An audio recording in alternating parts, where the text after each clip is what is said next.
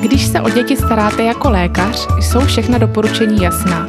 Ale když se o ně začnete starat jako rodič, zjistíte, že je to všechno trochu jinak. Posloucháte podcast Pediatrie na vlastní kůži. Krásný dobrý den vám přeje Alžběta. Jak už víte, dneska to bude o dudlíku. Všichni víme, co to dudlík je a že slouží hlavně k uklidnění děťátka. Jeho principem je naplnění jednoho z vrozených reflexů miminka, sacího reflexu. Ten samozřejmě slouží hlavně k příjmu stravy, ale také i bez příjmu stravy sání přináší miminku slastné pocity. K tomu mě napadá hláška jedné maminky, která mi v ordinaci popisovala své kojení. Kojím asi tak 40 minut, ale popravdě mám pocit, že syn doopravdy pije tak 10 minut. Zbytek času se jenom tak emočně ukájí. A takhle maminka pěkně vystihla to, co pak dělá miminko i s dudlíkem. To, že se dítě uklidní, když něco cucá, není ale žádná novinka a dudlíky nejsou vynálezem moderní doby. Už před zhruba 4,5 tisíce lety egyptiané začali dávat dětem různé pomůcky na cucání a později se začal dětem dávat látkový cumlík. To byla látka uvnitř ještě naplněná nějakou potravinou, například chlebem nebo namáčená do medu, ale třeba i alkoholu či odvaru z makovic. To musely být děti opravdu hodně vyklidněné. Dudlíky, tak jak je známe dnes, se začaly objevovat koncem 19. století. Protože ale neděláme podcast o historii medicíny, i když to by bylo také zajímavé, tak si teď řekneme, jak si na tom dudlík stojí v dnešní době a jaké jsou aktuální názory na používání dudlíku nyní. V poslední době se stal dudlík hodně diskutabilní a odsuzovanou pomůckou a mateřská fóra o používání dudlíků jsou nabité názory i emocemi. Zamilovaný Donej. Já dudlík vůbec nepoužívala a u druhého taky nebudu. Je to zbytečné, nepraktické a žádný jiný tvor než lidé šidítka nemá. Syn si necucal ani prst, asi neměl potřebu něco cucat, když to nepoznal. Evinka 001. Já jsem dudlík dávala hned v porodnici. Sice některé sestry měly řeči, ale je to moje dítě, že? Kojení to nikdy nijak neovlivnilo, nejmladší kojím do posud. Niky 2. My jsme dudlíka nikdy neměli a přežili jsme taky. Spíš byly nepříjemné divné pohledy okolí, že proč nedávám dudlík. Mně osobně to přijde takové divné. Dítě brečí, tak místo toho, abych zjistila příčinu pláče, tak mu vrazím šedítko do pusy. A taky nejsem ochotná v noci několikrát stávat a hledat vyplivnutý dudlík. Janička 006. Je hezké, že jste rozhodnutí, ale až ti začne miminko brečet, jako když ho na nože bere a nic nebude pomáhat, chození, chování, houpání, masáž, flaška, tak myslím, že dudlík ráda dáš. Ano, jako obvykle, co rodič, to názor. Naším podcastovým cílem je hlavně informovaný rodič, který si pak může lépe udělat na danou problematiku názor. Začneme nevýhodami používání dudlíku. Na prvním místě je určitě nepříznivý vliv na kojení. Řada studií prokázala, že používání dudlíku vede k obtížnějšímu kojení a časnějšímu odstavení dítěte od prsu. Technika sání z prsů je zkrátka jiná než dudlíku a proto pak miminko může být zmatené a kojení se nemusí dařit.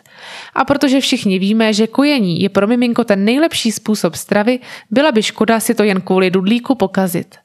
Americká pediatrická akademie proto doporučuje odložit podávání dudlíku až po ustálení kojení, ideálně až na konec šesti nedělí.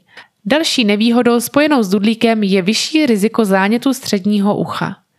Přesný mechanismus zatím není ještě zcela objasněn, ale bylo zjištěno, že dudlíkové děti mají až dvakrát větší riziko zánětu středouší než děti bez šedítek. I proto zase američané doporučují, aby dětem starším 6 měsíců rodiče dudlíky odebírali, protože je to věk, kdy začíná přibývat zánětu středouší. Další odborníci, kteří dudlíky nemají zrovna v lásce, jsou zubaři. U dlouhodobého a častého používání šedítek hrozí chybný vývoj zubů a chybný vývoj čelisti se špatným zkusem. Dle jedné studie až 70% dětí, které používali dudlík ještě ve čtyřech letech, mělo právě špatné postavení zubů, které se pak musí řešit rovnátky nebo v horších případech i operacemi. Já nejsem zubař, ale pokud máte Instagram, podívejte se třeba na oblíbený profil paní zubařky, který se jmenuje Dentist for Small. Zde naleznete pěkné fotografie, co dudlík na zubech může napáchat. Paní doktorka zde doporučuje se zbavit dudlíku mezi 1,5 rokem až dvěma lety, s čímž se většinou stotožňují i další zubaři. Rizikem dudlíku je i možný přenos infekce. Přeci jen vkládáme do úst dítěti cizí materiál. Často se setkáváme s infekcemi kvasinkami, které způsobí v dutině ústní takzvanou moučnivku. Proto je potřeba se o dudlík starat a sterilizovat ho. Není ani dobrý nápad dudlík olizovat rodiči, protože můžete takto přenášet své ústní bakterie dítěti. Obtížně se někdy řeší i vyrážka pod dudlíkem, která vzniká vlivem slin a mechanického dráždění dudlíkem v okolí úst. Z dlouhodobého a častého používání dudlíku neplesají ani logopedi, protože právě neblahý vliv dudlíku na čelist, postavení zubů i pohyb jazyka může způsobovat vady výslovnosti a opožděný rozvoj řeči. Logopedi proto zase doporučují zbavit se dudlíku kolem jednoho roku věku. Jako nevýhodu dudlíku bych viděla i to, že můžeme trochu zanedbávat nebo nerozpoznávat správné potřeby dítěte. Většinou má miminko k pláči a nespokojenosti nějaký důvod a je na místě řešit primárně to a nesnažit se mu za každou cenu i hned ucpat ústa. Poslední problém, se kterým se setká většina rodičů, je jeho návykovost, ale kdy obtížné zbavování se dudlíků. Zřejmě vás napadnou ještě další nevýhody, ale myslím, že jich je už takto až až. Na druhou stranu je potřeba Dudlíku přiznat i nějaké pozitivní přínosy. Naštěstí pro Dudlík je tady velká skupina jeho příznivců a to jsou pečující osoby, kterým Dudlík dokáže mnohdy výrazně ulehčit život a pomoci uklidnit a utěšit její děťátko. Jistě můžete namítnout, že to můžete udělat i prsem, proto se také říká Dudlíku šidítko. Ale jsou někdy situace, kdy se to těžko prakticky dělá. Například, když už vám dojdou metody k uklidnění a dítě stále pláče a pláče, nebo při cestování autem či hromadnou dopravou, když máte miminko v kočáru dárků nebo když zrovna není maminka k dispozici. A popravdě, každé dítě je jiné. Některé nemá tak velkou potřebu se uklidňovat sáním, ale některé děti byste z prsu nesundali ani po 24 hodinách a nelze se divit, že rodiče pomoc dudlíku využijí. Další výhodou je to, že dudlík dokáže snížit bolest, kdy řada studií prokázala zmírnění bolestivých výjemů při některých procedurách, jako je například odběr krve nebo cévkování. Také je popisováno větší uklidnění při růstu zoubků, či může zmírňovat bolesti bříška při kolikách. V Americe také doporučují zvážit zavedení dudlíku v rámci prevence syndromu náhlého umrtí kojenců, zejména v rizikovém věku ve druhém až šestém měsíci života. Přesný mechanismus ochrany není úplně znám, ale často se zmiňuje to, že dítě nespí tak hlubokým spánkem či brání zapadnutí jazyka v poloze na zádech. Benefity z dudlíků čerpají zejména nedonošení novorozenci, protože bylo zjištěno, že používání dudlíků má u nich pozitivní vliv na udržení sacího reflexu a tím zlepšený příjem stravy, zmírnění neklidu a snížení bolesti, což nakonec snižuje délku jejich pobytu v nemocnici. Ještě jsem nezmínila, že dříve bylo standardem, že dítě v porodnici dudlík dostalo. Pak přišla kritika kvůli kojení a i kritériem pro baby-friendly porodnice byl právě odmítavý postoj k dudlíkům. Je ale potřeba brát v potaz, že právě nedonošeným dětem může dudlík při odloučení od matky hodně prospět. Dudlík také může vést k lepšímu spánku dítěte a tím potažmo i rodiče, jelikož když se dítě zbudí, je schopno se dudlíkem samo uklidnit a zase usnout. Na druhou stranu je ale potřeba říct, že někdy se naopak děti s šidítkem více budí, protože je rozčílí, že jim dudlík vypadne z pusy. Dudlík je ale rozhodně lepší, než když si miminko cucá palec, a to z více pohledů. Jednak je větší šance, že si dítě cucáním palce zanese i nějakou infekci, dále vytváří palcem mnohem větší tlak na zuby a také čistě prakticky dudlík dítěti můžete odebrat, u palce je odnaučování mnohem složitější. Podle mě je i používání dudlíku mnohem hygieničtější, než když dáte miminku na uklidnění váš prst. Ne prs, ale prst. A ano, děje se to, ale kdo to doporučuje. Když teď sečtu výhody a nevýhody, tak to vychází skoro 50-50. To je ale náhoda. Ne, je to opravdu náhoda a 50-50 to není, protože samozřejmě jednotlivé body mají úplně jinou váhu. Jestli teď čekáte, že řeknu, že dudlík je fakt špatný nebo fakt skvělej, tak neřeknu. Jednak na to popravdě nemám jednoznačný názor a jednak akceptuju rozhodnutí rodičů. Je ale potřeba, aby rodiče měli úplné informace, které se snažíme vám předkládat. Ale věřte, že spoustu věcí si pak vyřeší miminko i přes vaše předsevzetí samo. Já si třeba dudlík do výbavy na Karla nekupovala. V porodnici třetí noc začal Karel hrozně plakat, přímo řvát a řval a řval a řval. Zkoušela jsem všechno možné, ale nic nezabíralo. Ani přiložení ve všech různých polohách, přebalení, nošení, hluboké houpání, zpívání, vyslečení. No řval asi hodinu a já byla totálně spocená, vyřízená a on taky. A připadala jsem si fakt neschopně. Pak přišla sestřička zkontrolovat, co se to tam u nás děje. Tak ho zkoušela ona uklidňovat, ale bylo to marné. Poté sestřička nesměle navrhla, že můžeme zkusit dudlík. Jo, klidně, hlavně, ať už nepláče, řekla jsem. Za chvíli přišla sestra s dudlíkem a lejstrem, že souhlasím s podáním dudlíku. V jednou noci jsem se tedy dudlíku upsala. Pak jsme mu ho dali a byl klid. Takhle zpětně, když už Karla trochu víc znám, tak stále nevím, co to bylo za afekt, nejspíš přetažení. Dudlík jsme pak ale začali používat i doma. Není jak často, hlavně když jde spinkat a neusne ukojení nebo při usínání v kočárku či autosedačce. Mimochodem, kojení bylo u nás bez problému a je i doteď. Sice vím, že to nebylo podle doporučení, ale také si myslím, že spokojené miminko dělá spokojenou maminku. A zrovna kojení je podle mě z velké části psychická záležitost a když vám dítě řve a řve a odtahuje se od vás, nejde uklidnit a vy si připadáte fakt neschopně, tak pochybuju, že budete ta nejlepší kojná. Dle průzkumu používá dudlík v rozvinutých státech až 80% dětí. My jsme si pro zajímavost udělali jen malý průzkum na sociálních sítích, kde nám odpovědělo přes 200 rodičů a výsledkem bylo to, že 70% dětí dostalo dudlík. Proto si teď řekneme některé praktické rady ohledně výběru dudlíku, jeho používání i odstranění. Nabídka dudlíků je opravdu široká a let kdy člověk vybere jen podle krásného vzhledu. To ale nemusí být vůbec volba ideální. Vybírejte takový, který neobsahuje bisfenol A, tedy je na obalu napsáno bez BPA nebo 0% BPA. Nudlík vybírejte bezpečný, tedy takový, který se nedá rozložit na více částí, či aby na něm nebylo něco nalepeno.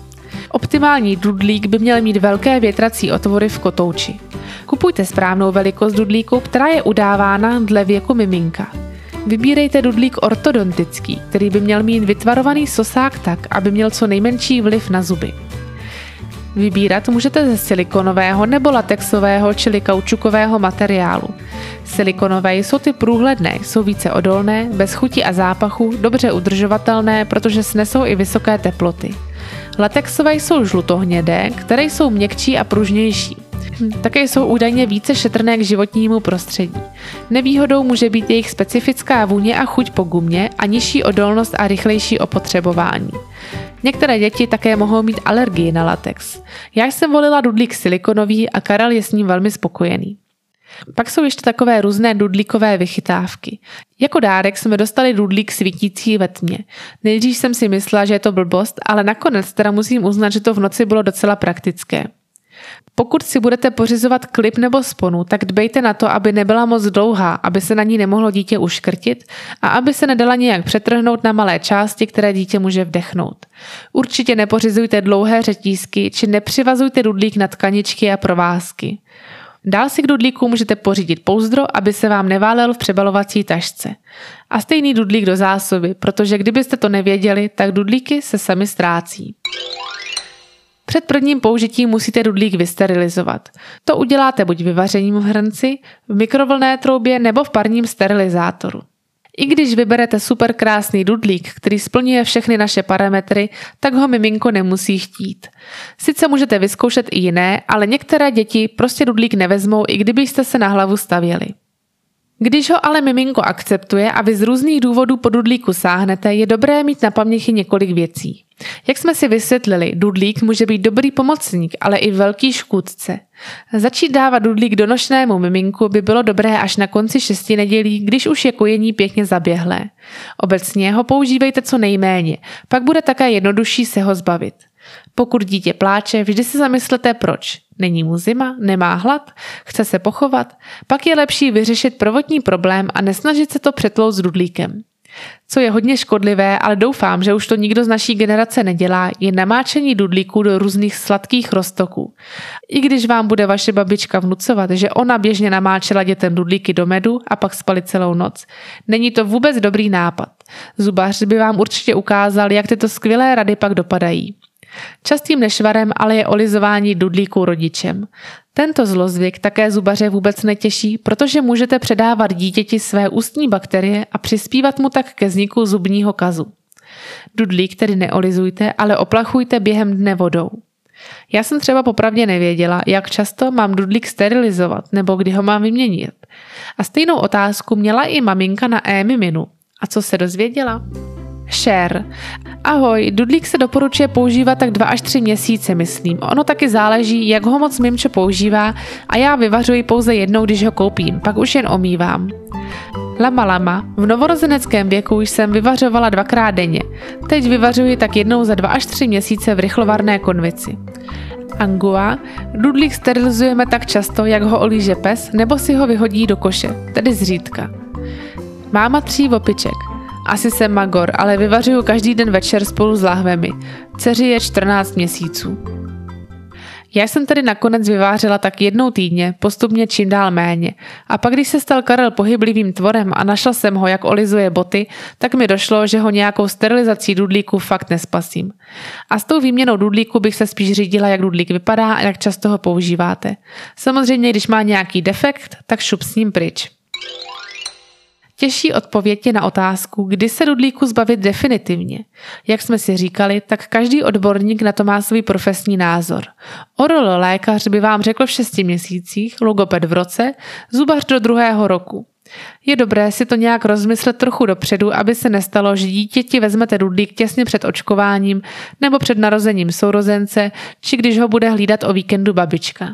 A nezapomeňte se zmínit všem hlídačům, že dudlík je zapovězen a že ho už nemají dávat. Ještě těžší je odpověď na otázku, jak správně dudlík odbourat. Je potřeba si uvědomit, že pro dítě je to hodně důležitá věc v jeho životě, ze kterou má spojené mnoho pozitivních emocí a který my jsme mu dali, aby se s ním zžilo a mělo ho rádo. Zatím s odnaučováním vlastní zkušenost nemám, tak jsem sbírala typy a zkušenosti jiných maminek. Na internetu se jich dočtete mraky, některé lepší, některé horší. Rada, se kterou jsem se třeba nestotožnila, byla namočit dudlík do něčeho chuťově nedobrého, třeba pepře nebo octa. Což jsem četla na internetu, tak hodně oblíbená je metoda zkracování dudlíku, kdy postupně odstříháváte konec dudlíku, ale nejsem si teda jistá, jestli je to metoda nejbezpečnější. Moje tchýně, když byla malá, tak se s ním rozloučila tak, že ho musela spláchnout do záchodu, což mohla být zábava, ale ekologie trpí. Dost často mi moje kamarádky říkali, že se toho báli a vymýšleli různé scénáře a nakonec to bylo úplně v pohodě. Třeba jedna doopravdy zapomněla dudlíky někde na chatě a holčička to vzala úplně v klidu a od té doby je už prostě nepotřebovala. Někdo vyměnil dudlík za novou hračku, některé dítě ho odevzalo čertovi, dudlíkové víle nebo doktorovi. Pak máme být oblíbení. Mně osobně se líbil přístup kamarádky, která svému synovi vysvětlovala, jaký vliv může mít dudlík na jeho zoubky a asi po týdnu vysvětlování mu navrhla, že by zkusil usnout bez dudlíku. Nakonec syn souhlasil a během měsíce takto dudlík odbourali. A protože si jako každá pišná maminka myslím, že Karel je strašně chytrej, tak předpokládám, že to taky pochopí a dudlík odloží po jeho zralém uvážení ještě před druhým rokem. Pokud máte nějaké další typy a zkušenosti, napište nám je, rádi se dozvíme něco nového. Stejně tak, když vás bude něco zajímat i mimo Dudlík, napište nám na Facebook či Instagram. Tak příště naslyšenou.